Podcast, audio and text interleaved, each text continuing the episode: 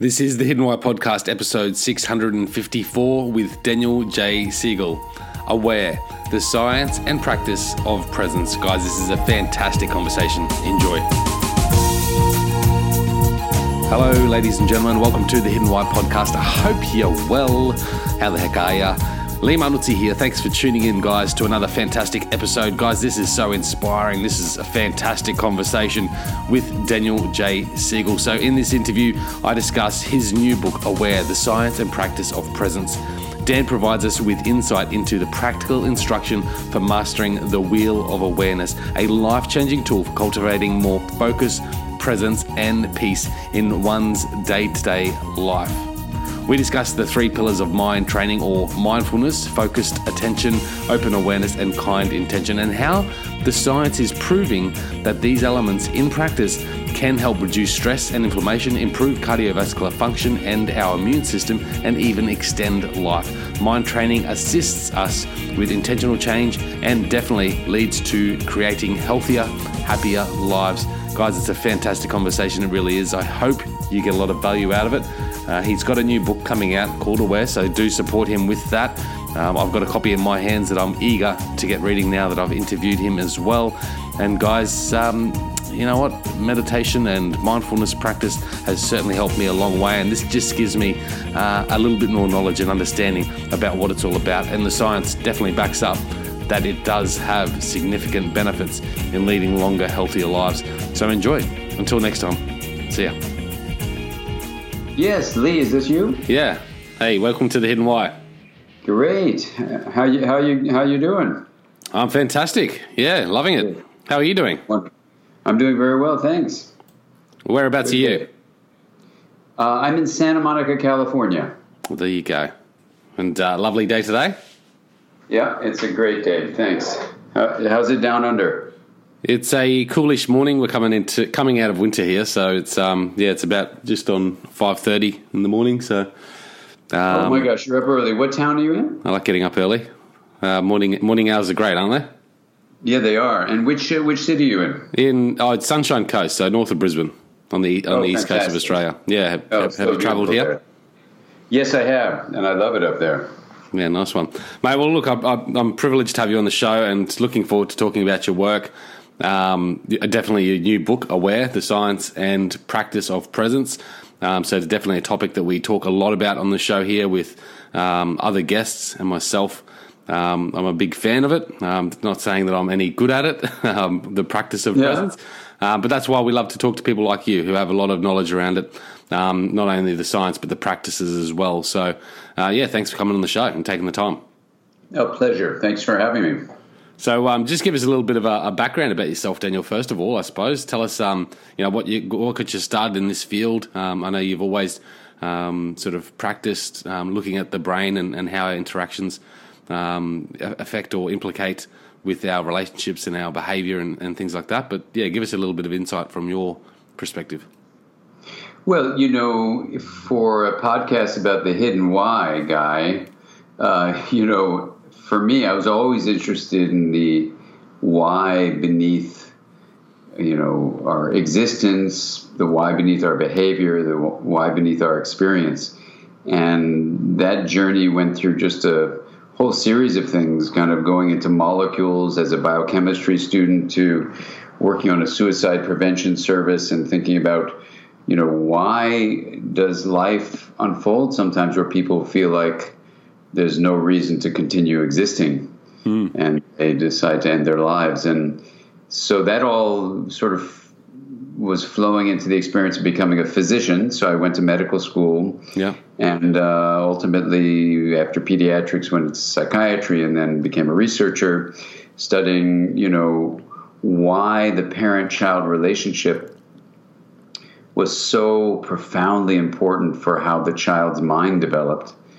Uh, and then from there, uh, ended up thinking, why wouldn't we just combine all the sciences into one? You know, like everything from anthropology and sociology to biology, chemistry, and physics and math. And so I started working in a field in the early 90s hmm. that ultimately became called interpersonal neurobiology, which is creating such a framework of all the sciences together. And and then the question that came from that work was, you know, why do um, experiences of human suffering present themselves as uh, chaos or rigidity or both? And what's underneath all that? And so that led to, you know, an exploration of what the mind is, and really the question of why, all these why questions. Why don't the fields that deal with the mind have a definition of the mind? Uh, and that led me to offering a definition of the mind, you know, back over 25 years ago, that then has had some very useful um, uh, ways of trying to uh, make proposals about what a healthy mind might be. And then, in the course of uh, uh, writing a book for uh, graduate school, really, um, my daughter's preschool director, she looked at the book and said, "Oh, you should teach this to our parents and our our teachers in the preschool." So I started doing hmm. that, and then ultimately, she and I wrote a book together. Mary Hartzell, a wonderful, wonderful woman, um, and we wrote a book called "Parenting from the Inside Out." And there, we said parents should be intentional, awake, conscientious, caring, all these things. And we used the phrase "be mindful" to mm. summarize all those qualities. And then the students in our workshop said, "Well." When are you going to teach us to meditate? And neither Mary nor myself was a meditator. Wow. And I was already writing things that are pretty outrageous in terms of not fitting in with the standard conservative academic viewpoint, like the mind is not a synonym for the brain. Um, and so I was a little nervous when they said, when do they teach us to meditate? So that's when I actually first learned about the formal practice of mindfulness meditation, then got connected with people in that field and sort of from my field, interpersonal neurobiology, sort of try to understand the parallels between parent child relationships that are attuned and the attuned inner experience you have with mindfulness meditation. And that ultimately led to this latest book, uh, Aware the Science and Practice of Presence, that kind of takes a deep dive into some of these questions of why. It's a great little word, isn't it? That uh, that word why. Why do you say that? I just think no, that's a joke. it's yes, a um, it is a great word. It's obviously yeah. a word that can trigger great curiosity, and um, I don't know. No, I mean, have you gotten any closer to finding out, you know, the answers to some of those questions that you've you've been asking probably all your life? You know, what, what's behind the existence? Why? Why do we? Yeah, exist? I mean, I, I, there are some really interesting further questions that come out, and uh, I'm happy to talk to you about them. In fact, in Aware, what was so deeply both rewarding and incredibly exciting for me is to really invite people to join in a conversation about the nature of being aware that turns out to have a huge um, uh, implication for how we connect with our own inner life, how we connect with another individual, how we connect in groups, and even it turns out how we connect to the planet, to nature, um, how we take care of Earth. And so it's I'm really incredibly excited as well as grateful for what what um, what's about to happen because the the proposals in Aware are um, taking our conversation to a different level than uh, any of the things I've been able to read about the nature of consciousness um, in a way that I hope will be both very practical. So it's a practical guide to developing presence, but also, you know, um, have a kind of purpose to it. That is, you know, how do we how we have service to others and um, and to the well being on Earth. Yeah, great. Um, and so the book's obviously been published, mm-hmm. so it's available online for people to pick up. Let's just um, you know talk a little bit about the the the the practice of mindfulness and you know how you've developed that and, and your techniques to teach others to develop that in their own lives. Yeah, well, it's interesting. You know, the word, just like the word mind, um, does not have an absolutely accepted final definition. Although there are many definitions of mindfulness, but the word mind actually doesn't actually have any definitions. A lot of descriptions mindfulness has many different offerings and yeah. so the simplest the simplest way of starting that discussion is to say that the gist of what people mean by uh, phrases like be mindful or do mindfulness meditation, uh, the gist is that it, it includes um, basically being able to focus attention in a directed way and then cultivate a, a kind of open awareness that um, allows you to embrace what is as it is.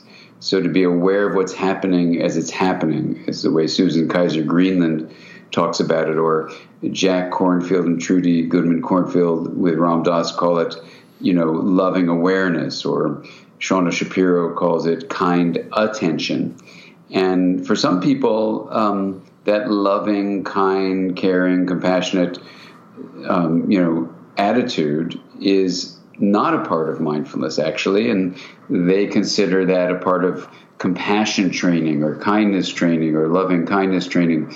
Um, and so there's a, there is an active debate that we should honor in the field. Mm. So so some people would put caring, kind, loving, compassionate uh, intentions absolutely within what we mean by mindfulness or mindfulness training or mindful awareness, and other people say absolutely not those are separate trainings. So the way um, I handled that in the Aware book, wanting to honor the controversy, is I call it basically mind training that has three established pillars, if you will, like holding up a, a ceiling of a building. These pillars are focused attention training, open awareness training, and what I call kind intention training, which could be, you know, training, of course, intentions of kindness, care, compassion, love, concern, you know, a positive regard toward one's inner experience and the experience of uh, those in, that inhabit other bodies. You know, I don't, I try not to use the word yeah. others.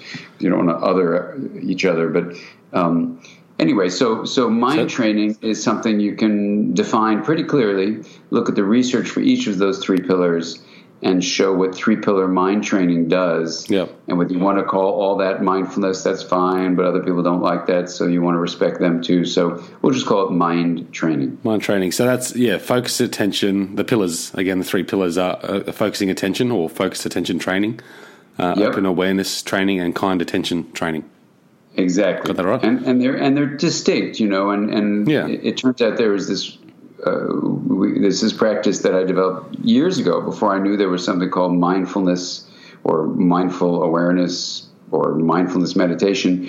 It, it was two ideas had come forward in interpersonal neurobiology. One was that integration was the basis of health, and integration is where you differentiate things, you allow them to be different or unique or specialized, and then you take these segregated elements and you link them together into an integrated whole. And it turns out that that's a really useful way to understand why, when a system, a complex system, is not optimizing its self organization with integration, it leads to either chaos on the one hand or rigidity on the other, like a river. Hmm. And the optimal flow, the central flow of the river of integration, is a river of harmony that's flexible and adaptive and holds together well over time called coherent.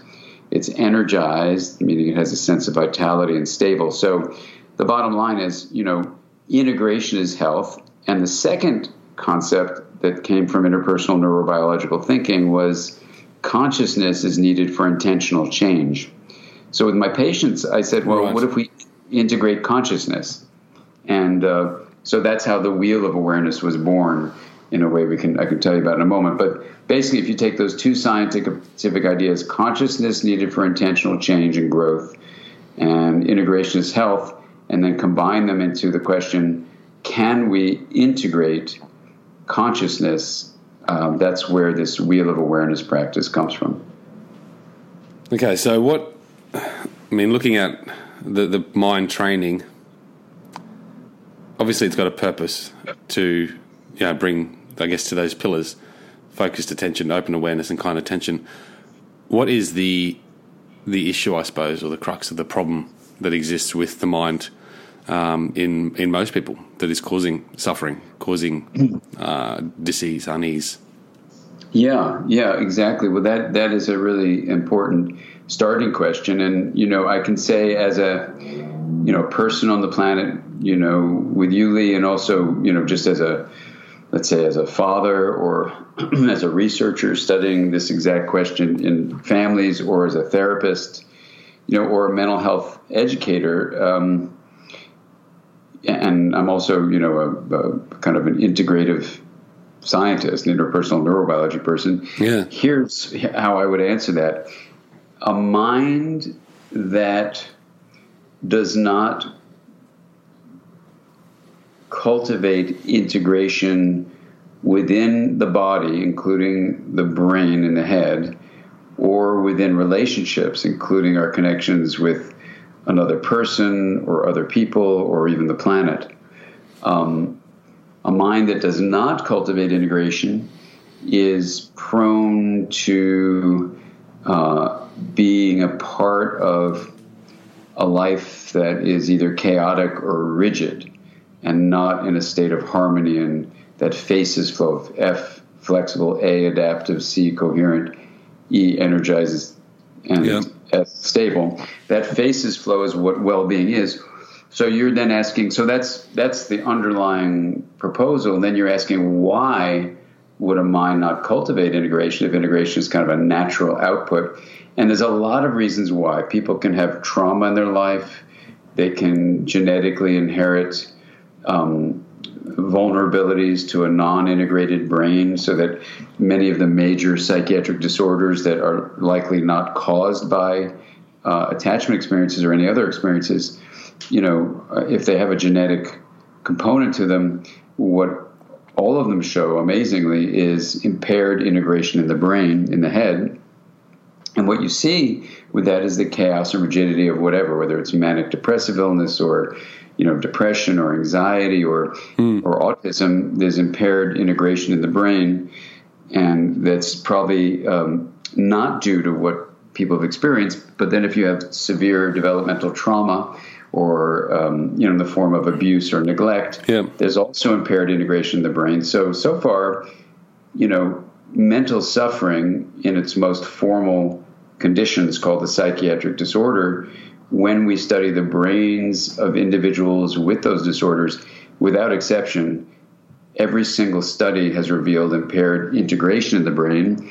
Hmm. And when you look at the opposite of that, that is you know, study, uh, you know, people who have uh, degrees of well-being, um, every measure of well-being that the Human Connectome Project, a formal research uh, uh, initiative, every measure of well-being they could measure, um, the best predictor of well-being across the board was how integrated your brain was.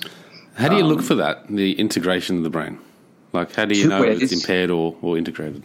Yeah, two ways. You look for both functional integration, how um, in a functional MRI, let's say, or you can do other studies of functionality, how the differentiated areas are collaborating and connecting with each other as networks. Right. So it's a network analysis.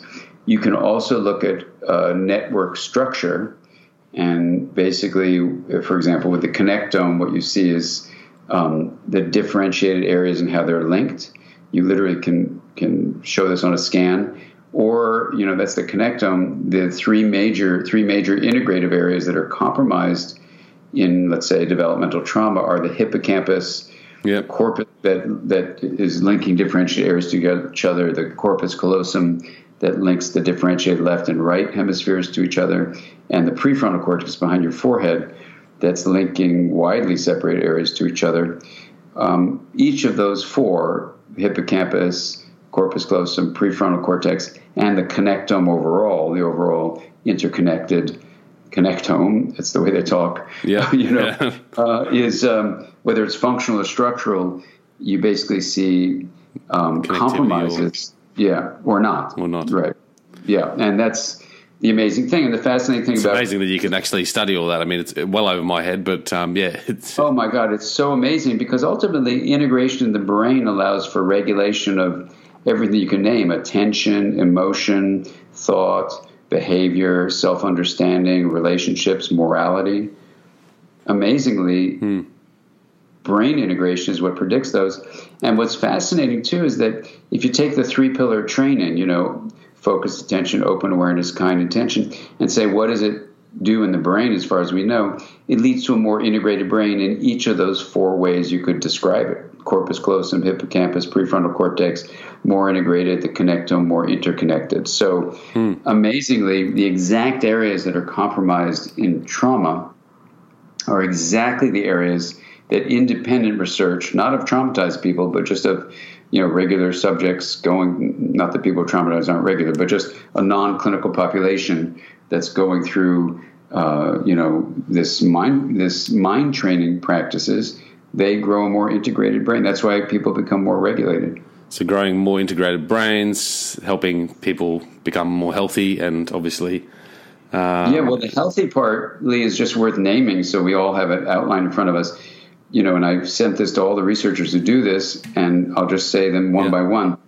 You reduce stress, so cortisol levels are decreased, stress hormone levels are decreased. You improve cardiovascular factors like cholesterol levels, improve blood pressure, heart rate, stuff like that.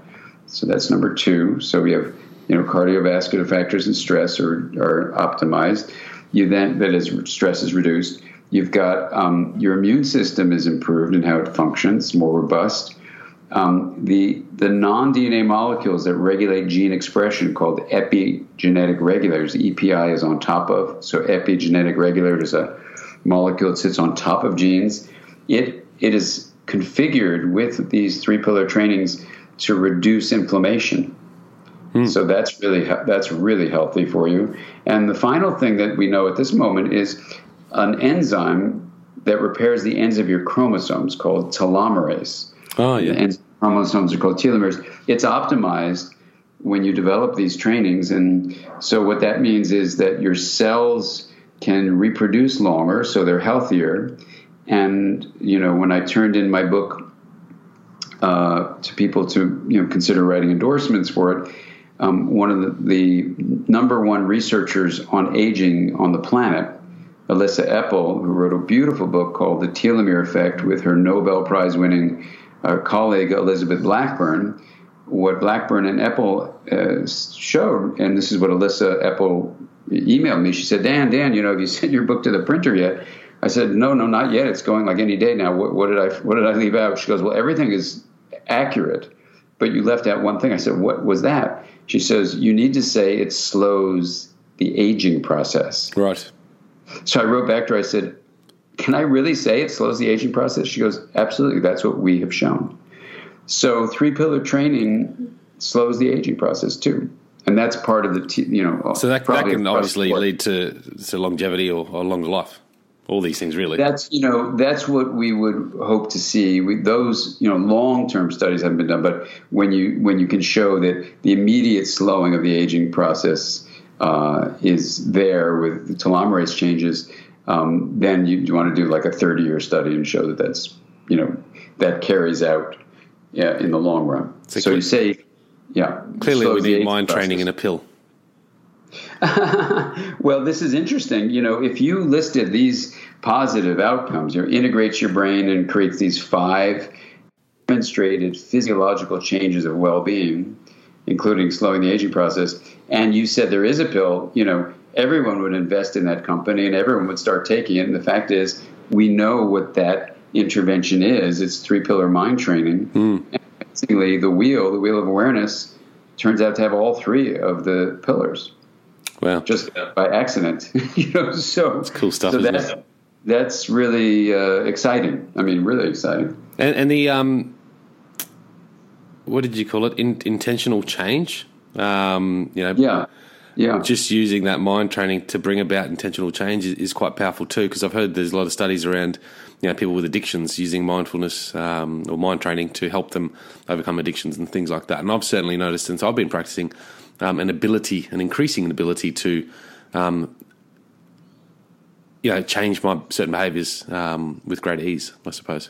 Absolutely. Well, I mean, I was just uh, talking to someone recently who said, you know, he has a you know difficult time not drinking, you know, when he goes out to dinner with friends and he really doesn't want to drink anymore. And I said, Well, what's it like? He goes, Oh, I just, you know, my childhood was so hard and I feel like I'm depriving myself because I really, I really want to drink. And I said, Well, you know, if you if you do the wheel and you get into the hub of the wheel, which is this experience of spacious awareness, and then consider the following um, image that in your reward circuits you have two very physically aligned areas, but they're not exactly the same. One is the wanting slash needing circuit. The other, right next to it, is the like circuit. So, why don't you, when you go to dinner tonight, I said, why don't you just realize that for many, many years, because you don't want to deprive yourself of what you want or need, you know, you've done the drinking thing and that activates your reward circuits, the alcohol does. I want you just to take a pause. He's been doing the wheel, so do the wheel, get into the hub, and then I want you to consider that you like drinking alcohol and you're choosing from the spaciousness of your hub tonight you're not going to drink. You don't have to make a decision for the rest of your life. Tonight you're not going to drink. That doesn't take away the fact that you like alcohol, fine. But you don't need it or you don't want it in the sense that I want it, I want it, I want it, and I'm not having it, I'm depriving myself. No. if you like something, I can say at you know 11 p.m. I like chocolate, but I don't choose to eat it. I'm not depriving myself. I just prefer to sleep because chocolate keeps me up. It's sort of looking at that. Well, it's just being present in that moment of exactly. that decision and not allowing that to have any connection to your identity or your future or you know whatever that there's actually nothing anyway exactly. And and especially you know when you take that spaciousness as you're saying lee of being present. Uh, presence is everything. I mean, it's why you know i made the subtitle aware you know the science and practice of presence. It's a kind of deep capacity that we often don't tap into. We're usually aware of something, which in the wheel of awareness, you know, is the differentiated knowns of awareness. And we're lost in that. Like, I need alcohol, I need alcohol, I need alcohol.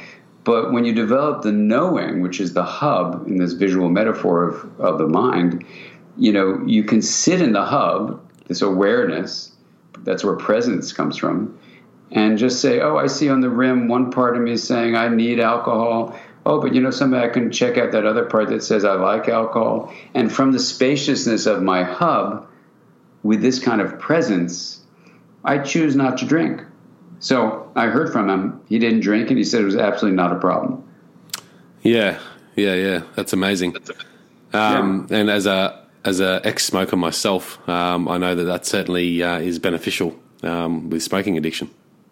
Absolutely, yeah. And across the board, you know, I mean, Jud Brewer does some wonderful, wonderful systematic research, you know, about these interventions of this open awareness, this mm. presence, you know, um, and its capacity to really help with addiction. So I'm, I'm glad it helps you with smoking because it's good not to smoke. It's um, so let's talk about the the wheel of awareness. Can you run us through sort of a, a simple guide to that. I mean, I want to encourage obviously people to pick up the book and read all the science and, and um, practices that you mentioned in there. But um, can you describe the wheel of awareness to us? Absolutely. So, if you take the idea of integrating consciousness, it sounds like a weird concept, but it's actually quite simple. Integrating Integration is different. What's that? Yeah, I was just repeating integrating consciousness. Consciousness. Yeah, yeah. I mean, it sounds like oh my god, but it's the basis of what we're about to talk about is that you're going to differentiate the knowing and put it in the hub of a wheel. It's actually a table here in the office, but imagine a wheel with a hub. Yeah. We'll put the knowing, and like if I say, I say, "Good day, Lee." Now, did you know I said good day? Yeah. Yeah. So you have two things going on there. You have the knowing I said good day, and that's um, put that in the hub, and then on the rim we're going to put the sound um, of good day. Right? I'm not probably not. How do you say it in Australia? G'day. G'day. G'day. G'day, mate. So okay, so you have good day, right? So now in in the knowns being on the rim, of course, you have more than sound. You can have sound for hello and ocean and you know a ton of things. So if you picture this rim having four segments, the first segment would be the first five senses. You know, sound, uh, light, smell, you know, the taste, touch. right? And then you move this metaphoric spoke of attention over if you do those one by one. And then you move the spoke over in this exercise to the interior signals of the body. So these are the sensations of muscles, bones, genitals, internal organs. And then you move the spoke over again. After you do that systematically, one by one, and you move it over to now um, a different kind of practice. Those first two segments were focused attention, one by one, going through the different senses of the outside world and the inside world. Now, as you move to the third segment, we're going to explore mental activities and cultivate open awareness. So here you're just sitting in the hub with the spoke to mental activities like feelings or thoughts, memories, images, hopes, dreams, longings, desires, whatever. And you're just basically saying, bring it on and you're opening awareness to whatever arises. And in the first part of that, you just explore whatever comes in. Maybe lots of things come in. Maybe one thing comes in at a time. Maybe nothing comes. It's all good. Nothing. There's no right or wrong. And then in the second part of it, you actually study the characteristics with which a mental activity that arises does arise. Like let's say it's a thought. Yeah. Does it come from one place to the other, sudden, gradual? And once it's in awareness, how does it stay there? Then once it's there, how does it then leave? Is it just replaced by another mental activity? And if it's not replaced, um, what does the gap feel like between mental activities? And then in an advanced step, we even add a thing where you bend the spoke of attention around into the hub, or just retract the spoke into the hub, or just keep it in the hub, or just have no spoke at all. The idea is to have awareness of awareness. So you're further in this open awareness practice, distinguishing hub from rim. Yeah. And then after you explore that amazing uh, dive into awareness itself, just the hub on the hub, you then straighten out the spoke or send the spoke out to the fourth and final segment of the rim, which is our relational connections to other people, to the planet. Uh, and people explore that first with just a sense of connectivity, so it's a sense of interconnection. Um, and then when I presented this to um, a, a, brain science lab, Richie Davidson's lab in the University of Wisconsin in Madison, you know, they said, you know, this is a cool practice. Why don't you add some verbal statements that are said internally? And I said, well, there's no research to show that that actually does anything. They go, actually, we completed the first study to show that. And uh, hmm. then other people also did studies. So I added another aspect where you make statements of, of kind intention you know, of care for all living beings, of oneself, and an integrated sense of the self yeah. as what I call we. Yeah. yeah. And that's just, it. I've just heard more about that too. Um, that's it. yeah, I mean, and you do it, and it's kind of amazing where it takes people. So it's both incredibly integrative. Obviously, it's an integration of consciousness practice, and it's doing your three pillars. It's doing focused attention, the first two segments, open awareness in the second in the third segment and then the fourth segment is you know kind intention is what you develop so it it just just by itself it turned out to have what research shows are the th- are three crucial aspects of mind training and you, these are usually those are usually done in separate practices the wheel has it in one practice all wrapped into one wheel of awareness so a practice would look like sitting down and going through each of these segments yeah, I mean, you would do that. You could do it listening to my uh, voice doing it. You can memorize it and do it on your own. Um, you know, we, we, we people stream it from our website, so it's distributed okay. from here. Have you got a, a, a um, an app, a meditation app, or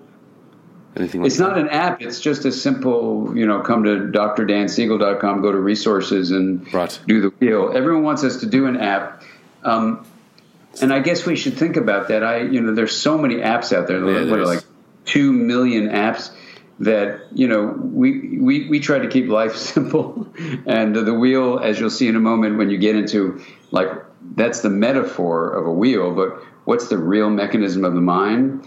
And it gets so deep and so wonderfully um, applicable to lots of areas in life we feel like we are like a living app without having to have a digital app, you know. Yeah, no, fair enough too. Totally understand. So we can go to um, danielsiegel.com. Yeah, well, and, it's DR for doctor, and then Dan, D A N, so Dr. Dan, yeah. and then Siegel, S I E G E L dot com. Go to resources tab. And if you're starting the wheel for the first time, you know, and you're, you know, in the book it says to do this, but I'll just say this: do the basic wheel first, so you're not like doing the loving kindness statements yet, and you're not doing the flipping the um, the spoke around. Those are, you know, when you get used to the wheel after you know a couple of times trying it or a couple of weeks, whatever feels right to you, then do the the full wheel, um, and you'll see different practices. And if you're reading the book, there's even a, a, a new one we just put up where I combine the active wheel practice with the mechanisms of mind that the aware book talks about in great depth. Yeah. And, and, then at the end of the book, what you do is you get to see five individuals who you met at the beginning of the book with just the wheel metaphor.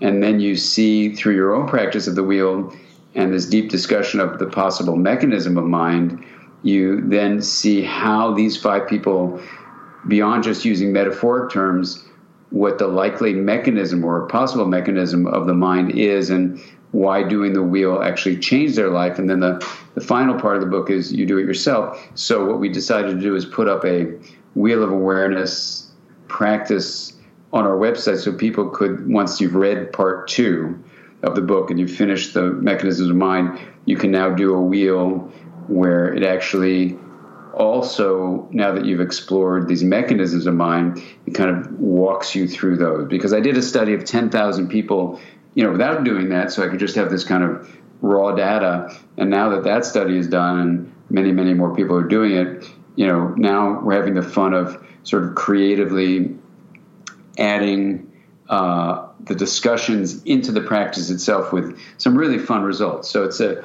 it's a great community of wheel of awareness practitioners who start to be able to you know have conversations with each other at this extremely uh, deep uh, way that links science and spirituality and meditation and health and all these things into one um, really fun conversation.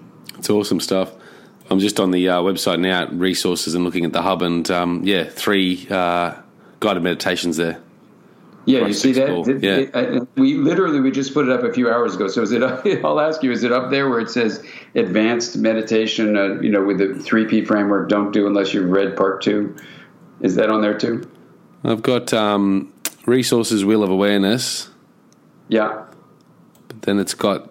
I've got to click it and then sign up. I think put my email in there. Oh, okay. All right. We'll check later. Anyway, it'll be there soon if it's not there quite yet because sometimes that, they have to like frame it properly. So, what does your what does your practice look like? Like a daily sort of ritual, sort of routine for you around you know mind training?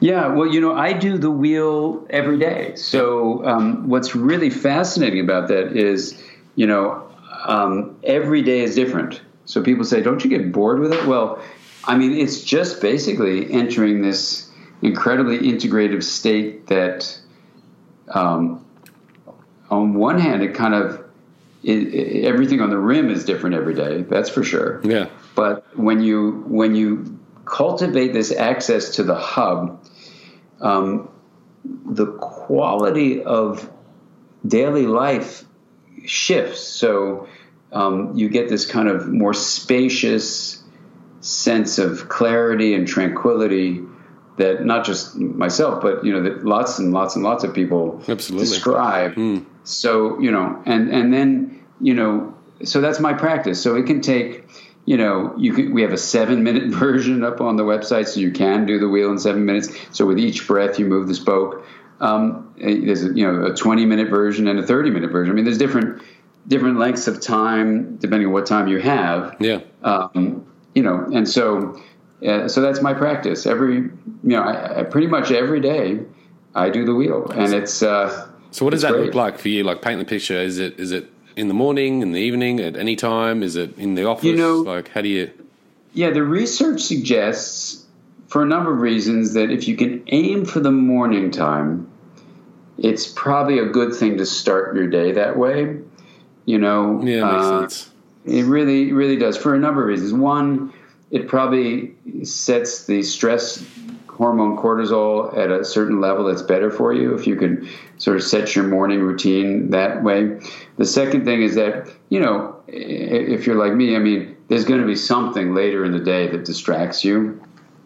So I try and yeah, so I try to do the practice either we have a little meditation area in our house. I do it there. I do it in the bedroom if you know there's a bunch of people sleeping over and they're sleeping in the meditation room. You know, I'll do it in my room. Uh, you know, sometimes like this morning, you know, I really had to get out because I hadn't worked out for a while. So I went to the gym and then I did the wheel in the steam bath. Okay. That was pretty fun. Um, you can do it on an airplane. You know, I wouldn't necessarily do it when you're driving because, uh, you know, especially when you get into the hub and hub part, it gets pretty, um, pretty deep. Mm-hmm. You hmm. know, and we can talk about that. And uh, um, so I, I wouldn't, I, I, wouldn't recommend doing it when you're behind the wheel of a car. That sure. I would not recommend that. Maybe that's true of any any meditation. Um, but in, in other in other ways, there's lots of creative ways you can, you know, you can do it. And even in a pinch, when you've done the wheel repeatedly and it becomes you're really used to it, then at a pinch, you know, you can drop into the hub when you need to, because you've done it so often so that even without doing a formal reflective time, I'm going to meditate now, whatever, meditation just means training the mind. You've done it so much that now you can, you're more like living from the hub. And so accessing that spacious awareness, um, that receptive place of presence, hmm. um, becomes really, this is what people have described repeatedly. It just, the, the, um, the quality of your living, your, your capacity to, you know, it's kind of uh, had this open thing. It's kind of like this wonderful analogy uh, that that I think is people have heard of before. But you know, if consciousness is like a container of water, and life's challenges are like a tablespoon of salt, if the container of water you have is like the size of an espresso cup, and someone dumps that tablespoon of salt into your espresso cup, it's just too salty to drink. But if you've learned to cultivate a really really open container of water, you know, mm. 100 gallons or more. And then life dishes out its usual tablespoon of salt, and you throw it in 100 gallons of water, and it gets stirred up. You can drink that water. Manageable. Yeah, it's it's it's completely manageable, and that's I think what you know accessing the hub is the metaphor.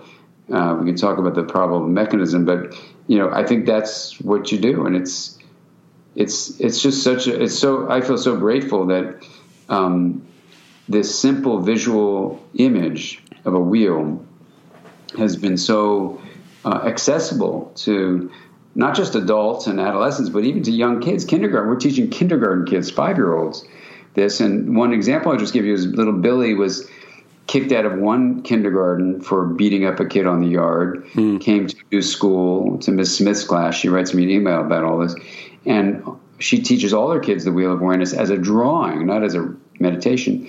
And Billy, you know, comes to her during recess and says, Miss Smith, you know, you got to give me a break. I'm on the yard. Joey took my block. I'm about to hit him. I'm lost on my rim. I got to get back to my hub. and she gave him a break. He, he looked at the wheel, imagined being in the hub, and could then have flexibility in how he responded. Mm. And I, she wrote me months later that he's you know woven into the classroom beautifully now. So I know it sounds like ridiculously simple, hub and rim and spoke, but actually it's an incredibly powerful visual image, a, a metaphor that really empowers people to differentiate hub from rim and then to have choice and change in their life. Hmm. Yeah, amazing stuff. Um, certainly, I've got a book in in uh, my possessions here, so I'm going to read through that book. I'm going to jump online here and check out the meditations as well.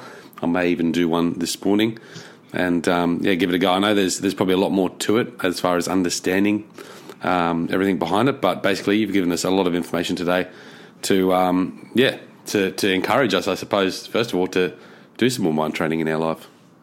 Absolutely, it's accessible to everyone, Lee. And here's the thing you know, especially when you when you do get a chance, and it is good to do it in the book rather than just in a short time on a podcast. But you know, when you do dive into the mechanisms, you come to understand a potential view of what the mind actually is, and how doing mind training, yes, it brings you all these health benefits, and it also brings us more in connection with each other. Yeah. Each other, you know, each other as people and each other as nature. Um, and so, on many levels, the inner and the relational, you know, this mind training is, you know, basically a free practice.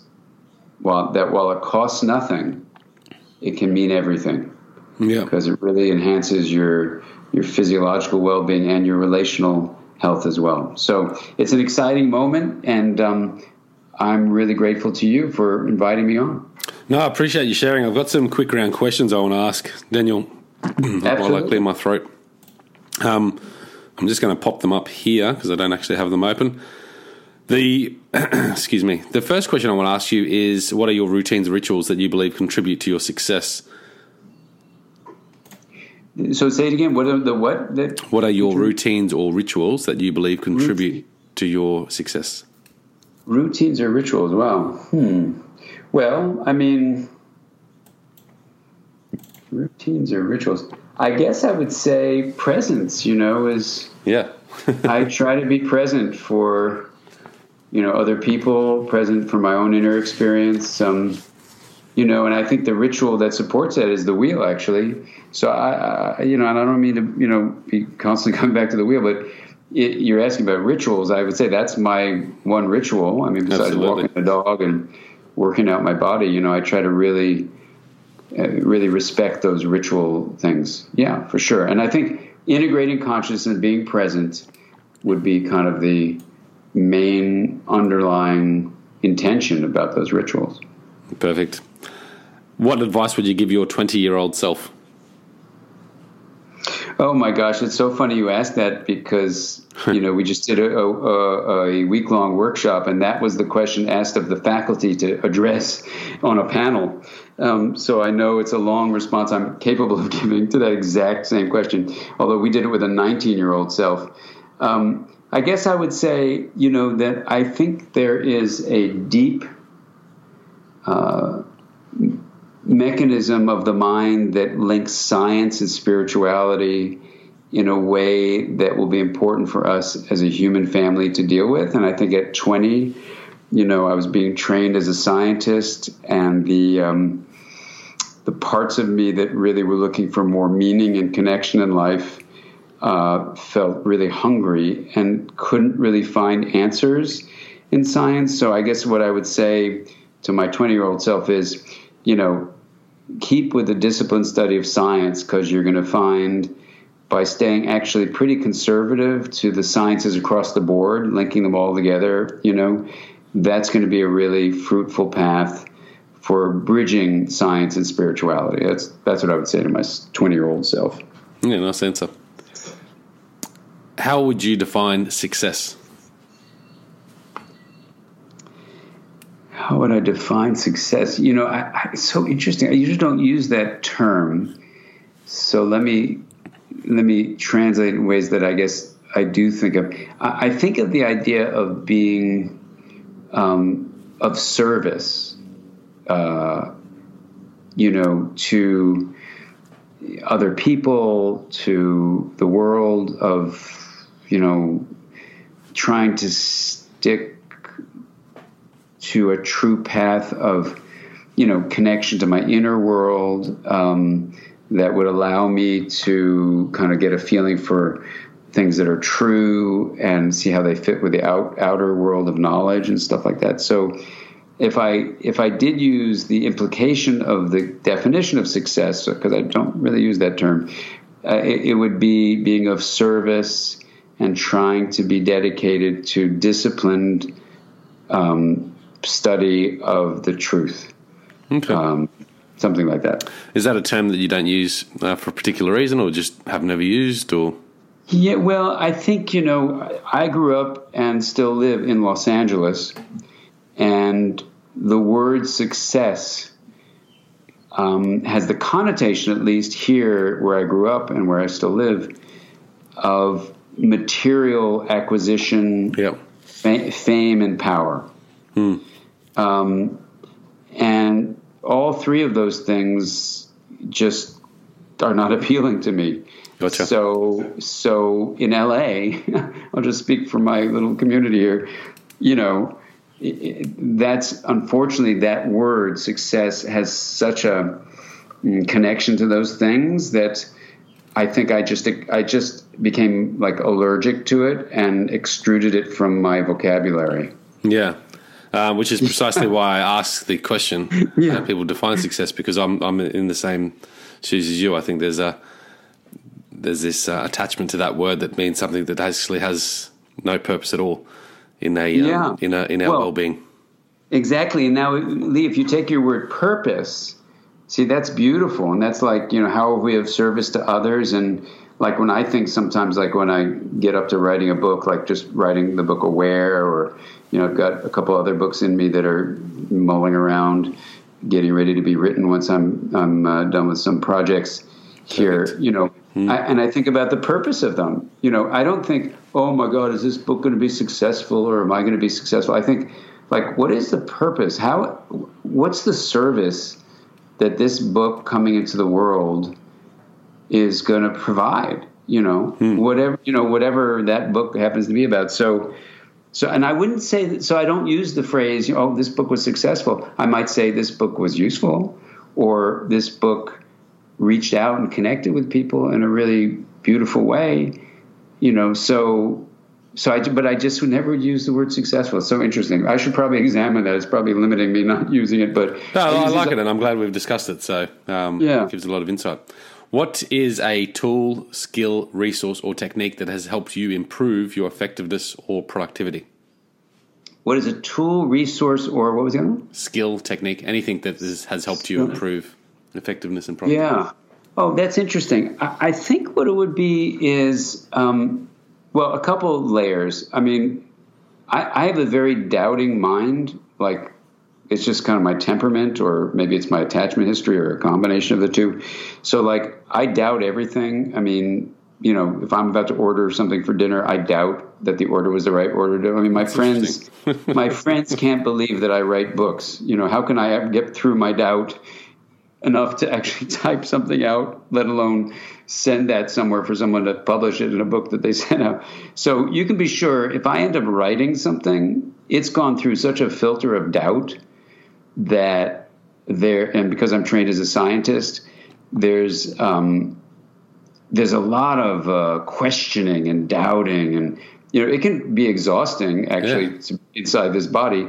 But I think I think one of the positive sides to it, besides the exhaustion, which is kind of a negative side, you know, is that it it like when I have like I have 16 interns work with me to revise the Developing Mind, my first textbook, and I said to them, I said, you know, your job as my intern is to find one thing that goes against what has been said in the prior edition, and let's let's really challenge what was said before. They go, you mean that goes for? I said, no, no, no, that goes against. It's easy to cherry pick and just find one thing that supports what you said. I want you to find one thing that goes against what was said in the earlier editions of this book. And so they go on a search, and I got to say, it, it, if if you had to say why has interpersonal neurobiology been so effective, we have the largest mental health library. Hmm. We have 70 textbooks that I've overseen the publication of as the editor of that series with Norton, and you know it's still growing. And and I think the reason for that, I think, is to answer your question, you know, is the doubt. You know, I mean, I, I actually, when I when I was trained in psychiatry and mental health, I doubted that what my teachers were saying was accurate. And it turns out it wasn't accurate what they were saying. The DSM is not the holy grail of psychiatric disorders, and we could be a, a, a field called mental health. But no one actually questioned the fact that no one defined what the mental was or the health was.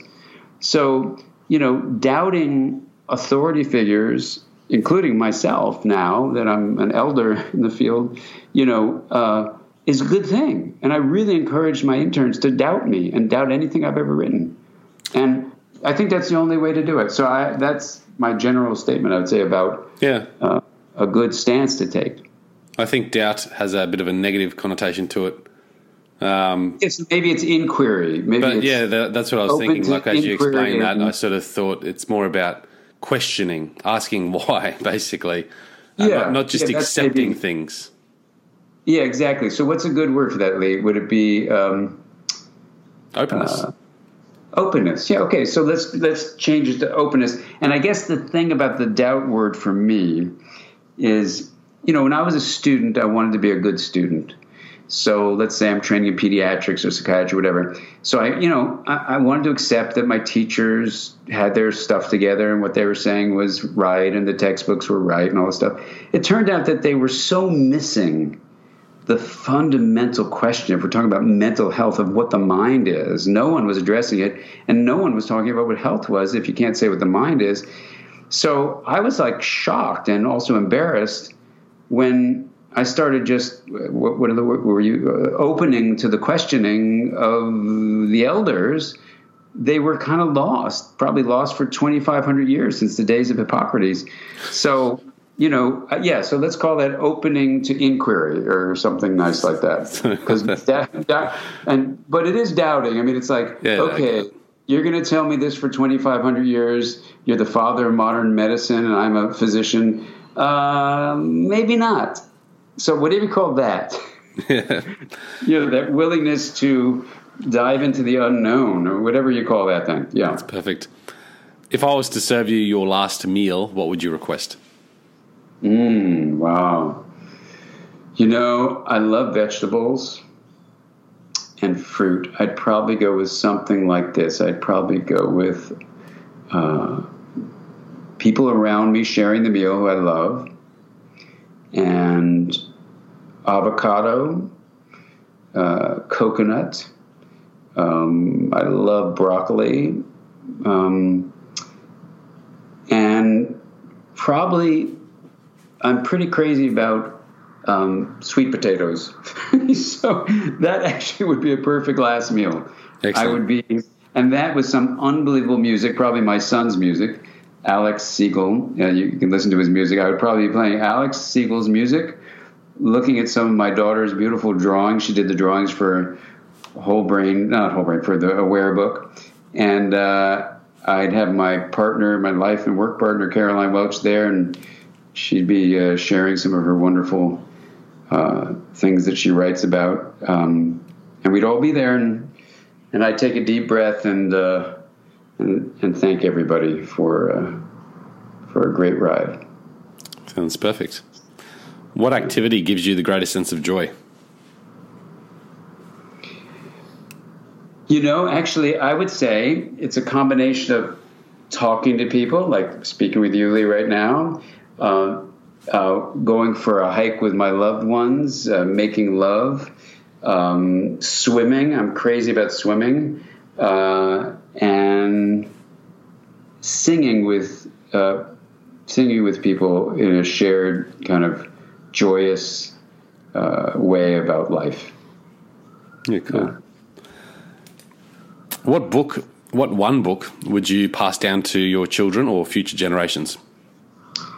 What one book other than books I've written? Um, I would probably pass uh, John O'Donohue's book "To Bless the Space Between Us," which in uh, in Europe is called Benedictus.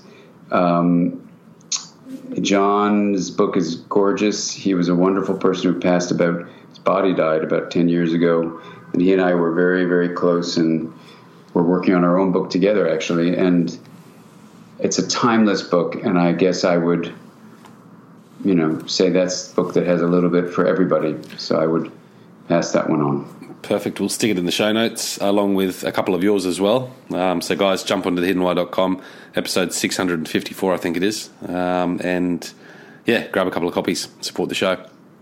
Beautiful. What quote, phrase, or message would you text or tweet to everyone in the world? Wow. Um,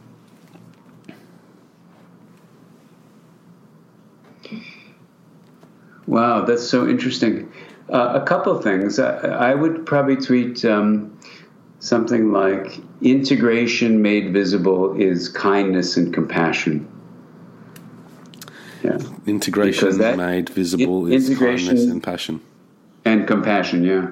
Compassion. And I, I, I would tweet that because if you take on integration, you get health, you get connection and meaning, and then you get kindness and compassion. So it kind of it kind of has everything all wrapped in just a couple words. Yeah. Yeah. Yeah. Do you believe we all have a hidden why or a purpose? Yes. Okay. I do, actually. And I talk about this in a book called Mind, which has, you know, the six interrog- interrogatives that structure it, and one of them of course is why. And in the why chapter, you know, of that book I I say, look, you got to be really hesitant to answer the question why, but through the deep discussion that the book provides, you know, I said, but if you read the science we've covered so far, the answer to the why is integration. That the purpose is being kind and compassionate, being loving. And uh, presence is a natural portal for that integration, that love to arise. So, in many ways, this book, Aware, is exactly uh, the deep dive into the question of why. Hmm, cool. What does living life with passion and purpose mean to you? Living life with passion and purpose? Hmm. Um, you know, I think when you get beneath all the socially constructed uh, filters of consciousness that we have from what we've learned and get into more into pure awareness, into the hub, not just the rim, you release a kind of energy that is filled with love and drive that I think for me would be what passion is. And when you allow that passion, which is associated with pleasure and excitement and energy and joy and awe, when you allow that to be of service to others, it gets woven beautifully into purpose. So when you have passion woven with purpose, being of service to others, you know, besides this body you're you're inhabiting, um, you get, you know, what Angela Duckworth has been studying, which is grit, you know, where you, you stick to it, you get persistence basically in the face of challenges. And you develop, you know, what Carol Dweck would call a, a growth mindset. Yeah. So purpose and passion are things that allow grit and persistence and a growth mindset rather than being stuck in a fixed mindset to emerge. So in a way, they're beautiful words, but the science that's behind them supports uh, an empirical view that I think is the feeling of it is those words, purpose and passion, feel like they're really important, and the research would support your gut feeling. Cultivate your purpose and passion so you can actually not only thrive yourself, but bring more well being to others. So well explained. I love it. Um, my final question is what do you believe is the underlying motivation behind everything you do? What do I think is the underlying motivation behind everything I do? First of all, these are fabulous questions. and since, for whatever reason, I didn't read them ahead of time, I'm hearing them for the first time. Uh, and this is great because you're getting me thinking on the fly. Um, perfect. what do I think about underlying? You know, I'm just going to say it. I think it's love. Yeah. Uh, you know, and what's so interesting is the neural correlates of love and pure awareness are basically identical. And when you drop people into the hub of the wheel, because I've done this, you know, systematically with 10,000 people mm. for the study, and now I've done it with tens and tens of thousand people more. And so when you drop people into the hub in the practice, they'll say things like, you know, I was with God, I was with love, I felt amazing joy, I felt connected to everything. And I guess this journey at this moment invites for my own reflection on my own, you know, this body's life through the world, because we're all deeply interconnected, you know, I would say that the underlying thing is to really not only experience presence, but when you do, you actually realize that's where we're all deeply interconnected with each other through the, the hub, you know, and, and, when we understand the mechanisms of what that is. And so I would say everything is about trying to really cultivate that hub, that presence in the experience that's going on within this person called Dan, but then ultimately to realize that as we do that, you know, we connect with others and can help them find that same access to this deep source of awareness, presence, and, and love. And I would say that's everything I do is about trying to have us realize that the self, this S E L F, is not just what happens in your head, it's not just what happens in your skin encased body, but it's a deeply relational unfolding, yes, that happens inside you for sure, but who you are, who we are as a self, uh, and what underlies what, quote, I do in terms of the question is to realize the incredible interconnectedness of what the self is. That's perfect. Dan, thank you for such a wonderful conversation. I've really enjoyed it and uh, learnt a lot and got me thinking a lot too. So I really appreciate your time coming on the show and sharing with us all today. Oh, a pleasure, Lee. It was a lot of fun and uh, keep up your wonderful work. Thank you. And guys, check it all out at thehiddenwhy.com, episode 654. All the show notes will be in there and the links, etc. Make sure you check out Dan's website as well, the resources, the meditations, etc. And uh, pick up a copy of the book too. Um, it's sure to be a cracker of a book. So, Dan, thanks once again. Lee, thank you. It's been a pleasure. Until next time, peace, passion, and purpose. See you soon. Thanks, guys, for listening to this episode. I hope you enjoyed what you heard. I hope you love what you're hearing. If you like this episode, guys, or any of the episodes that you're listening to here at The Hidden Why, please do me a favor by sharing it. You can share it with your families, you can share it with your loved ones. You can do that by using your favorite social media channels, using the icons on the platform that you're listening to The Hidden Why podcast. Also, guys, if you're a fan of the show, please connect with me. Connect with me at thehiddenwhy.com. I love to hear from you. I love to converse with the people that listen to this show to find out what they enjoy, what they don't enjoy, and perhaps if they have any questions or feedback for the show as well.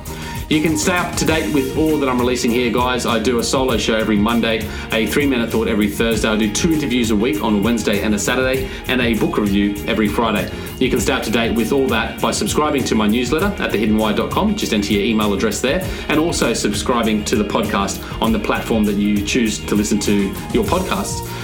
You can also support the show, guys, by using the Amazon links at thehiddenwhy.com. So if you like books, you can get all the books that I review there um, and anything else really that you like to purchase through Amazon. So use that link, it helps support the show. And we've also got a deal with Audible, guys. Audible is a fantastic way to listen to all your favorite books. We've got a deal with them so you can get two free books when you subscribe or, yeah, subscribe to a 30 day free trial. So check that out again at thehiddenwhy.com. Guys, that's it from me. You know what to do. Go out there, breathe more passion into every single moment. Do everything with greater purpose.